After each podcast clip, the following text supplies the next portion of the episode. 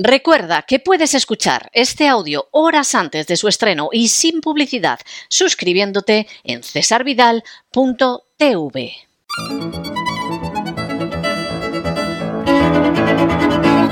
Palabras al aire con Sagrario Fernández Prieto.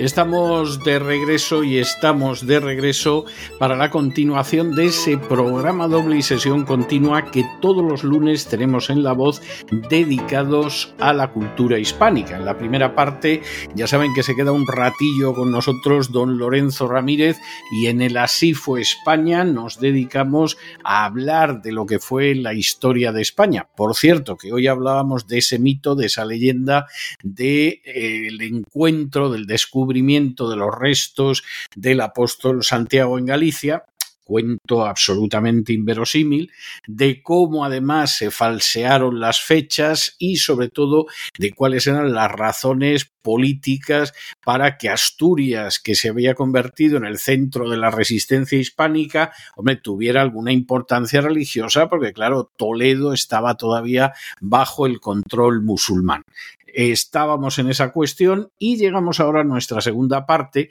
que ya saben que la dedicamos a aprender, a escribir, a hablar mejor el español y ahí, por supuesto, quien se ocupa de esa tarea es doña Sagrario Fernández Prieto.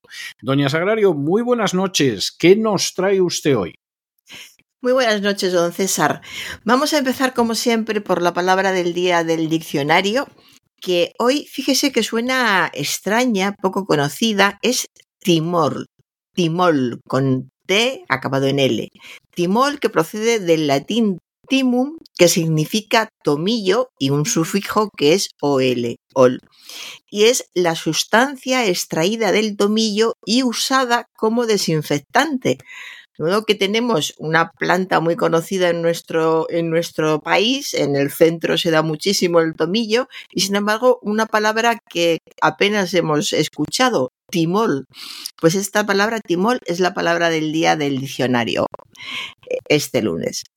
Y ya continúo con eh, algunas cosas que he ido recogiendo. Por ejemplo, estaban comentando las numerosas estafas que se hacen en Internet, sobre todo a mujeres mayores, viudas que están cobrando una pensión, que las eh, engañan. Y estaban analizando por qué sucede esto, les preguntaban a algunas de estas mujeres y alguien dijo, es la necesidad de que alguien te hace caso. Y esta misma frase la repitieron varias veces personas diferentes. La necesidad, el gusto de que alguien te hace caso. Estamos ante un nuevo caso de no uso del subjuntivo, un tiempo verbal que parece destinado a desaparecer porque cada vez se utiliza menos y no nos damos cuenta de que al eliminar el subjuntivo estamos construyendo mal la frase y eh, van a desaparecer otros términos y va a desaparecer un esquema mental determinado. Es más grave de lo que parece. Pero en fin, el caso es que en vez de decir, eh, pues esto se debe a la necesidad de que alguien te y parece que lo pide, la necesidad de que alguien te haga caso, que es el presente de subjuntivo, pues lo dijeron en, en, presente de indicativo, la necesidad de que alguien te hace caso, algo que debería de sonarnos mal a todos. Aquí hay algo que no funciona, la necesidad de que alguien te, te haga caso. Y continúo con una tertulia eh, sobre la prensa rosa en el que dijeron que el rey de Dinamarca se puso de lado. No vamos a comentar, no sé si está usted al tanto del rey de Dinamarca y lo que ha pasado con alguien de España, pero bueno, eso ya es prensa del corazón. el caso es que dicen que alguien dijo que el rey de Dinamarca se puso de lado porque no quiso saber nada de, las, de unas determinadas declaraciones de una señora. Y me ha hecho gracia este ponerse de lado es la primera vez que lo escucho porque en realidad hay una frase eh, muy, muy conocida, quizá más conocida en la época de nuestros padres, a mí me ha recordado mucho a mi padre, que es ponerse de perfil. Efectivamente, cuando alguien, Cuando alguien no quiere darse por enterado de algo o no quiere responder directamente, se dice que se pone de perfil, es decir, eludir afrontar aquello que se debe afrontar por cobardía, por mojigatería, por corrección política o por la razón que fuere. Se ponen de perfil. Y esta expresión la sustituyeron por este ponerse de lado, que fíjese qué diferencia, se puso de lado en vez de ponerse de perfil, que además es una estampa muy determinada que responde también al, al, mundo del toro. Cuando un torero se pone de perfil, eh, se dice cuando ha, ha terminado una, una, tarea determinada dentro de, dentro de la plaza, está tranquilo y se, se va orgulloso de lo que ha hecho sin hacer caso a nadie. Se pone de perfil procede, procede de ahí del mundo del toro. Y en la vida cotidiana también se utiliza con este sentido que me parece muy adecuado y, y muy bonito, es muy digno ponerse de perfil ante algo, sea o no consecuente, o sea o no justo, no hablamos de eso, pero la imagen la imagen sí es muy, muy correcta. Te pones de perfil cuando has cumplido lo que a ti te parece que debías hacer y el resto ya no te importa. Ponerse de perfil. Y ahora continúo con un periodista en un debate que dice todo lo que digo es a priorístico. A priorístico. Eh, quizás se dice más a menudo de esta forma, pero habitualmente escuchamos todo lo que digo es a priori. La locución latina que significa literalmente de lo anterior, procede de, de lo anterior. Antes de examinar el asunto de qué se trata, eh, sinónimos pues serían previamente, primero, anticipadamente. El antónimo, para que nos hagamos una idea más clara, sería a posteriori, a posteriori, perdón. Y en filosofía eh, significaría descendiendo de la causa al efecto o de la esencia de una cosa a sus propiedades. Por ejemplo, demostrar a priori o un razonamiento a priori. De modo que hubiera sido muy correcto decir todo lo que digo es a priori, en vez de este a priorístico que eh, suena tan eh, suena raro y no tiene esta forma eh, este adjetivo formado a partir de a priori pues no tiene ninguna necesidad ni ningún sentido. Y algo, voy, voy ahora a algo que hemos comentado otras veces seguramente y que se utiliza mucho. La gente no se divorcia de alguien, se divorcia con alguien. Sí, sí, sí, es esto Pero, además se, se, se ha extendido como una plaga, ¿eh? Sí, no sé de dónde viene, no sé qué están traduciendo, a lo mejor traducen algo literalmente. Eh, bueno, supongo que, que, piensan que a lo mejor si se casan con alguien, se divorcian también con, con alguien, ¿no? Sí, me casé contigo y me divorcio contigo. Exacto, debe, sí, sí, de, sí. Debe, de ser, debe de ser eso. Pues, eh, en fin, yo lo suyo es divorciarse de, divorciarse claro. de, de claro. alguien.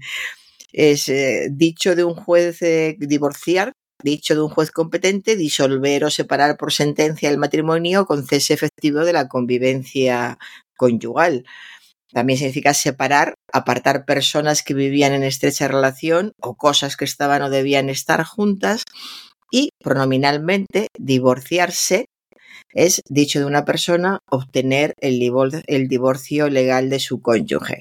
De modo que pronominalmente y la forma más directa de, de decirlo pues sería me divorcio y a continuación, claro. si hay más explicaciones, me divorcio de mm, la persona que, que diga. Y eh, en una tertulia del corazón estaban hablando de una, de una señora muy, muy elegante, ciertamente, y la primera que habló de ello, de este, del hecho de que fuera elegante, dijo, de fulanita me arrodilla su elegancia. Me arrodilla, eh, caramba. Sí, sí, pero se metieron con ella y dijeron, ah, eso de mi rodilla, qué barbaridad y tal.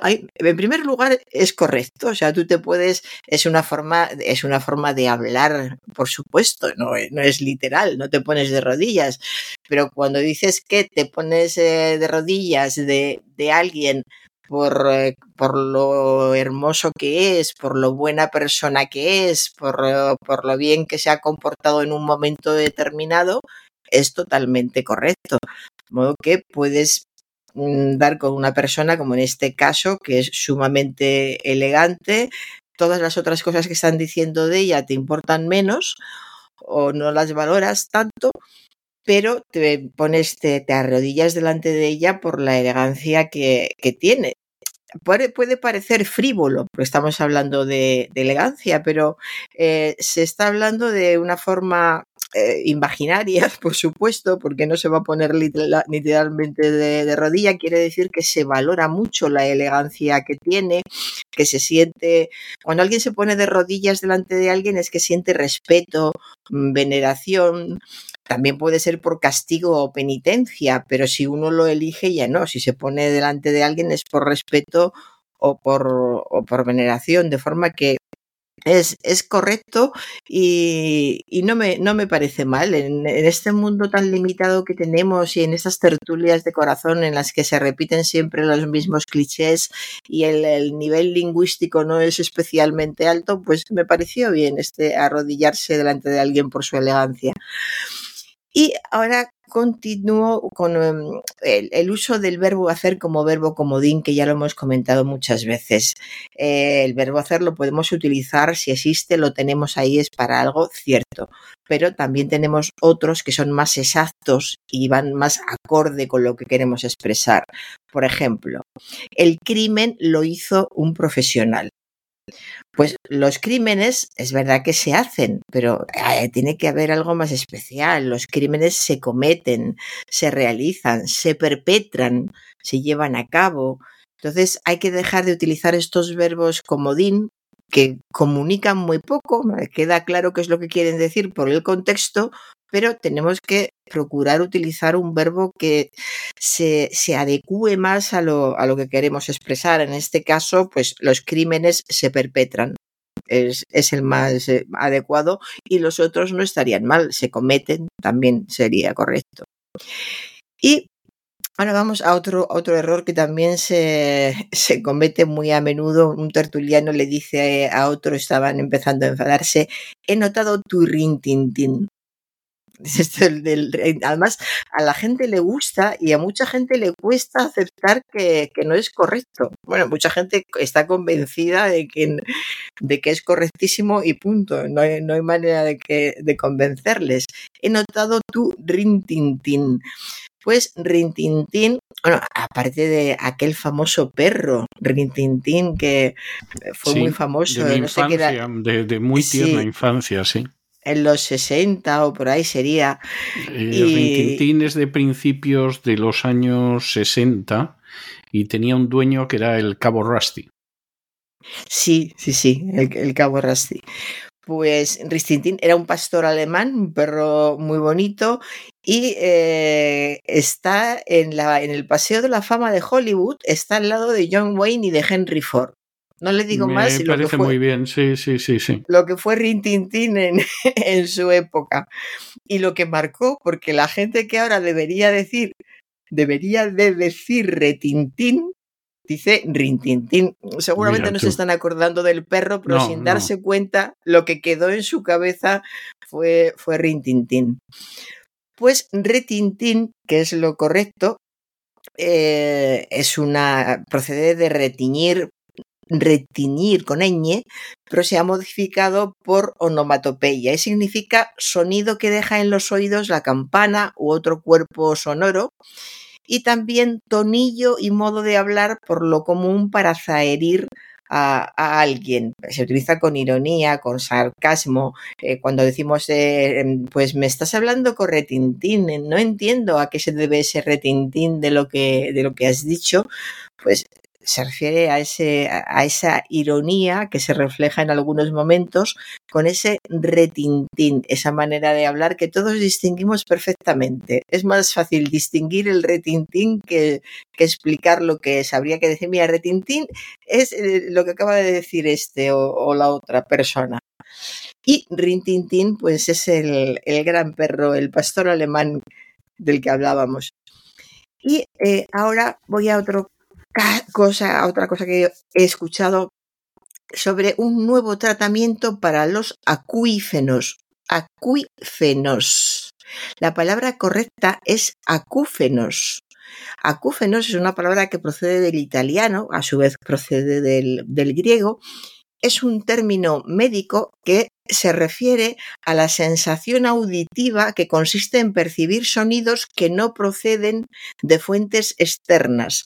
Eh, he conocido personas que han padecido esto, se pasa muy mal em, esa sensación de tener siempre ruidos en el, en el oído que no sabes exactamente de, dónde proceden, si están dentro de ti, si están en tu entorno. Es francamente, me han dicho que es muy desagradable. Es muy pues, desagradable, sí.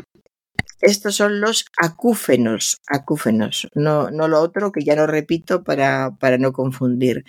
Y es una palabra que procede de una voz latina que es tinnitus con, con dos Ns, tinnitus, que literalmente significa tintineo. Está muy bien traído porque al parecer es lo que sienten en el, en el oído, un ruido que parece un, tintineo. Yo al principio pensaba que sería un, ruido pues un tanto confuso, borroso, como cuando no escuchas bien una emisora, pensaba yo. Y, no, es, es, un ruido mucho más eh, vibrante, con esa sensación de tintineo con que se, se define el, el, término. Y voy ahora a, a otro error también muy, muy conocido, que es confundir lagrimal, lagrimal con G, con lacrimal. Lagrimal con G procede de lágrima y dicho de un órgano, pues es de secreción o excreción de las lágrimas, extremidad del ojo próxima a la nariz. En em, agricultura es la úlcera que suele formarse en la axila de las ramas cuando se desgaja eh, algún tanto de las, de las ramas. Eso es el lagrimal con G y el lacrimal con C es lo perteneciente o relativo a las lágrimas. De modo que cuando estamos hablando, en realidad serían eh, los dos términos serían correctos. Eh, alguien podría decir, tengo el lagrimal mm, a rebosar porque estoy muy emocionada, o tengo el lacrimal a rebosar porque estoy muy emocionada. Los dos términos serían correctos. Más correcto, más culto de la lengua culta eh, se considera lacrimal con C. Eso sería más, lo ideal sería decir lacrimal, aunque nadie nos puede echar en cara si decimos lacrimal con G. Y ahora en el metro, que hacía mucho que no recogía nada en el, en el metro, y el otro día escuché a una mujer que le decía a otra, eh, una señora pues de mediana edad, y pues bueno, ahora por, por la frase que le voy a decir se hará una idea de cómo eran las dos amigas, eran amigas. Le dice una a otra, tienes que salir de tu zona de confort y comprar la fruta en el mercadillo de los domingos. salir de la zona de confort es esta, a mí estas mezclas me encantan porque es el haber oído algo, pero no sabes exactamente, no sabes exactamente qué, y llevarlo a tu vida cotidiana. Pues, eh, pero aquí, aquí, por ejemplo, en Estados Unidos se usa mucho la expresión. Yo estoy convencido de que además ha nacido aquí en Estados Unidos. Sí. Y, y lo tremendo del asunto, pues es que, por ejemplo, se aplica al trabajo. Es decir, no, no me plantee usted eso porque me saca de mi zona de, confort y no quiero salir de mi zona de confort. Solo al trabajo, no a los sentimientos. Al trabajo, generalmente yo lo he oído aplicado sobre todo al trabajo y a la vida cotidiana. No, a los sentimientos no recuerdo haberlo oído aplicar nunca. Lo he oído aplicado al trabajo muchísimo y a la vida cotidiana en el sentido de, pues es que tenemos que ir a visitar yo que sé a quién o hacer no sé qué, pues mm. es que eso me saca de la zona de, de confort. Bueno, pues sería el equivalente a, la, a la, fruta, la fruta de estas señoras, ¿no? Ir a comprar fruta a otro sitio. Sí. Sería más o menos la misma. Pero generalmente lo he oído aplicado al trabajo. Es decir, eh, que no me compliquen la cosa con esto, que no tenga que hacer lo otro, eh, que no me tenga que ocupar de lo de más allá, porque eso me saca de la zona de confort. Sí, sí. Yo también lo, he escuchado. A mí me llamó la atención porque yo lo escucho habitualmente también referido al, al trabajo, eh, en comentarios del tipo de, pues me han llamado en la empresa para decirme qué tal y que tengo que ir planteándome salir de mi zona de confort por esto, por esto y por esto. Yo también lo he oído en eh, en el ambiente laboral. Pero en fin, en este caso, pues no, eran dos señoras que iban en el metro y una le estaba diciendo a la otra que comprara la fruta en el mercadillo de los domingos pues bueno, no, no está mal. Como definición, la zona de confort consta de dos componentes que por una parte está el estado mental o sensación de comodidad y por otra parte un componente conductual. La zona de confort aporta sensación de comodidad ante unos límites o estilo de vida impuestos por la propia persona para evitar sentir miedo o ansiedad. Y la parte conductual se corresponde con todas aquellas acciones encaminadas a seguir la rutina y las actividades conocidas para la persona, evitando llevar a cabo actividades novedosas o asumir riesgos. Esta sería la, explicación de la zona de confort. Y así, don César, con la zona de confort termino y, y, hasta ahí hemos llegado, que diría que efectivamente, sí, sí, sí, sí. Eh, tengo que contarle una anécdota, no voy a dar nombres, pero hace años, hace años, eh, yo envié un libro que había terminado a una editorial y lo que eran los editores subordinados estaban entusiasmados. Estaban entusiasmados con el libro y estaban entusiasmados con tenerme como uno de los autores de la casa, aquí en Estados Unidos estoy hablando. Hasta que llegó el jefe de editores y vio quién era y dijo que no, que yo era un autor muy, muy controversial, dijo él, y, que no tenía ninguna gana de salir de su zona de, de confort. Y yo dije, este es un imbécil. O sea, no, no se lo dije, obviamente, tampoco le mandé un email diciendo es usted un imbécil, aunque ganas me daban, pero, pero efectivamente eh, utilizó el término de zona de confort. Y yo creo que fue una de las primeras veces que yo lo escuché, luego lo he escuchado varias veces. En fin, para que la gente sepa que la cosa tuvo un final feliz, el libro lo publicó otra editorial, se han vendido varias ediciones, se sigue vendiendo y todo lo demás, y el de la zona de confort supongo que seguirá haciendo daño a la editorial en la que trabaja, pero fue, yo creo que fue una de las primeras veces que yo lo escuché.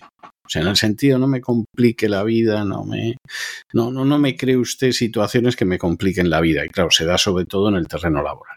Bueno, hace tiempo hubiéramos dicho que habría que arriesgarse, ¿no?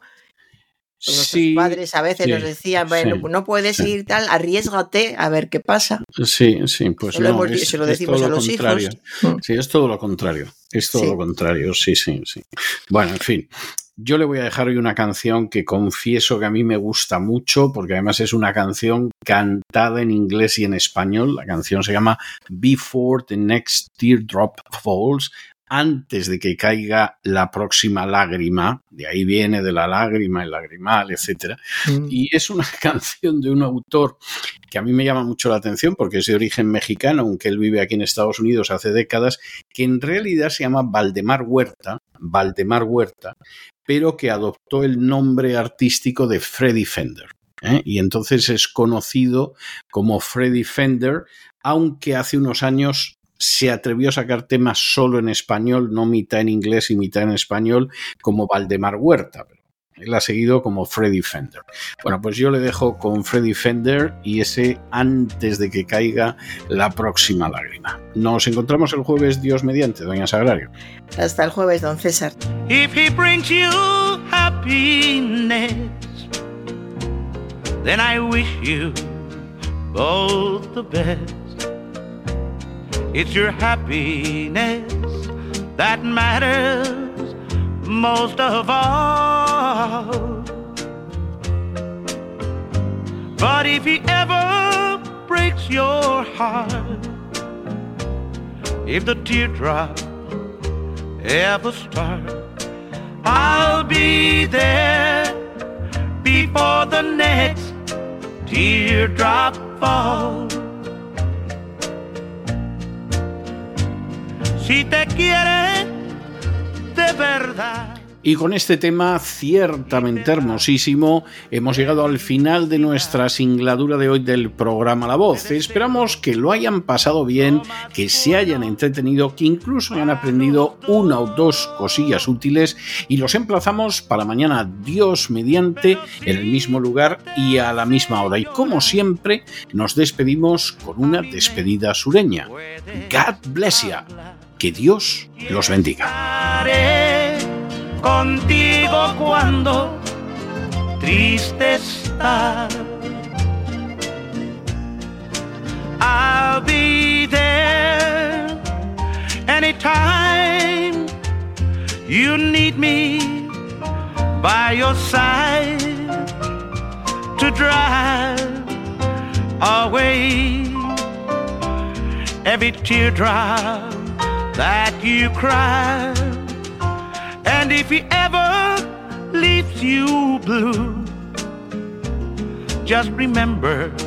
El programa La Voz es una producción de Artorias Incorporated y al amparo del derecho a la libertad de expresión no se hace responsable de las opiniones vertidas en el curso del mismo. And I'll be there before the next teardrop falls.